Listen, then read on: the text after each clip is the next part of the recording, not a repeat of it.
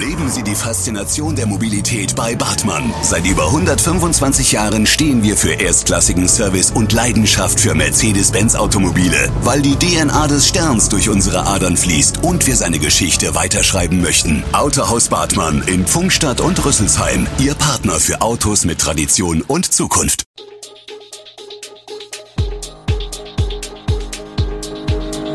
Gude, unser morgendliches News Update. Das Wichtigste aus Südhessen für Sie im Überblick. Guten Morgen aus Darmstadt an diesem 29. November. Stadt Darmstadt will Hundesteuersatzung ändern, Darmstädter Weihnachtsmarkt weiter geöffnet und fast 50 schwerkranke Covid-Patienten verlegt. Das und mehr gibt es heute für Sie im Podcast. Bei einem Brand in der Schöneweibergasse in Griesheim ist am Sonntagabend ein Mensch ums Leben gekommen, drei weitere wurden verletzt. Das Todesopfer ist mit hoher Wahrscheinlichkeit ein 13-jähriges Mädchen, das in dem Mehrfamilienhaus wohnte, wie die Polizei in der Nacht zu Montag mitteilte.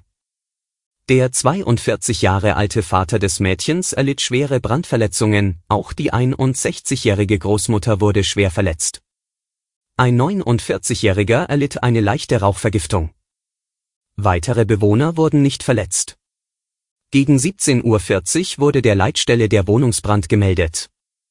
Die Freiwillige Feuerwehr Griesheim eilte sofort zum Tatort, unterstützt wurden die Kameraden von der Feuerwehr in Pfungstadt.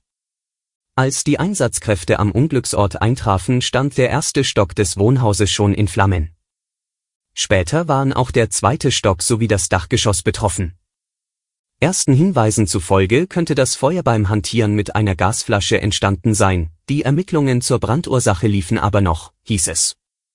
Das Haus konnte bislang wegen der andauernden Löscharbeiten noch nicht betreten werden. Das Gebäude ist durch den Brand unbewohnbar geworden. Der Schaden beträgt laut Polizei vermutlich mehrere hunderttausend Euro. Die Stadt Darmstadt will ihre Hundesteuersatzung ändern und dabei für Rettungshunde die Steuerbefreiung festsetzen. Das war ein Antrag der Ufbasse-Fraktion, dem die Stadtverordneten bereitwillig gefolgt waren. Das ist aber nicht alles. Die neue Satzung sieht vor, dass Listenhunde, also Hunde, die auf der Landesliste der gefährlichen Hunderassen geführt werden, nur dann geringer besteuert werden, wenn sie eine Begleithundeprüfung abgelegt haben. Bislang ist es so, dass für einen Listenhund 600 Euro im Jahr an Hundesteuer fällig werden, außer der Hund besteht einen Wesenstest dann wird der übliche Satz fällig von 120 Euro wie für den ersten Hund. 156 Euro kostet in Darmstadt der zweite und 192 Euro der dritte und jeder weitere Hund. Das ist in Südhessen ein Spitzenwert.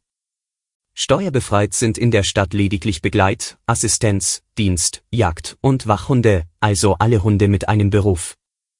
Außerdem Hunde aus dem Tierheim im ersten Jahr im neuen Zuhause, auch das eine alte Aufpasse-Anregung und Tiere von Hilfeempfängern. Dazu kommen jetzt neu auch die Rettungshunde. Deren Steuerbefreiung ist auch eine Anerkennung der ehrenamtlich geleisteten Arbeit ihrer Herrchen und Frauchen. Wann ist der richtige Zeitpunkt für eine Boosterimpfung? Für den Erzhäuser Apotheker Dr. Nojan Niazian ergibt die Empfehlung der Ständigen Impfkommission nicht viel Sinn. Die Auffrischung soll demnach in der Regel sechs Monate nach der letzten Impfstoffdosis der Grundimmunisierung erfolgen. Eine ganz andere Empfehlung hat Nojan Niazian. Der Zeitpunkt für die Auffrischung ist bei jedem Geimpften individuell, sagt er. Das sei die Zwischenbilanz seiner Antikörpertestauswertung. Seit September hat Niazian Tests seiner Kunden ausgewertet. Nach rund 180 Daten warnt er davor, sechs Monate bis zur nächsten Schutzimpfung zu warten. Teilweise ist der Antikörperwert schon viel früher erschreckend niedrig, sagt er. In der Auswertung nahm der Apotheker das Alter der Kunden, den Impfstoff sowie das Datum der Zweitimpfung und die Anzahl der Tage, die zwischen den Impfungen liegen, auf. Datenschutzrelevante Informationen seien nicht erhoben worden. Abgesagt hieß es im Lauf der Woche aus zahlreichen Landkreiskommunen, als es um die Weihnachtsmärkte ging. Und im Nachbarbundesland Bayern sind landesweit alle Weihnachtsmärkte abgesagt.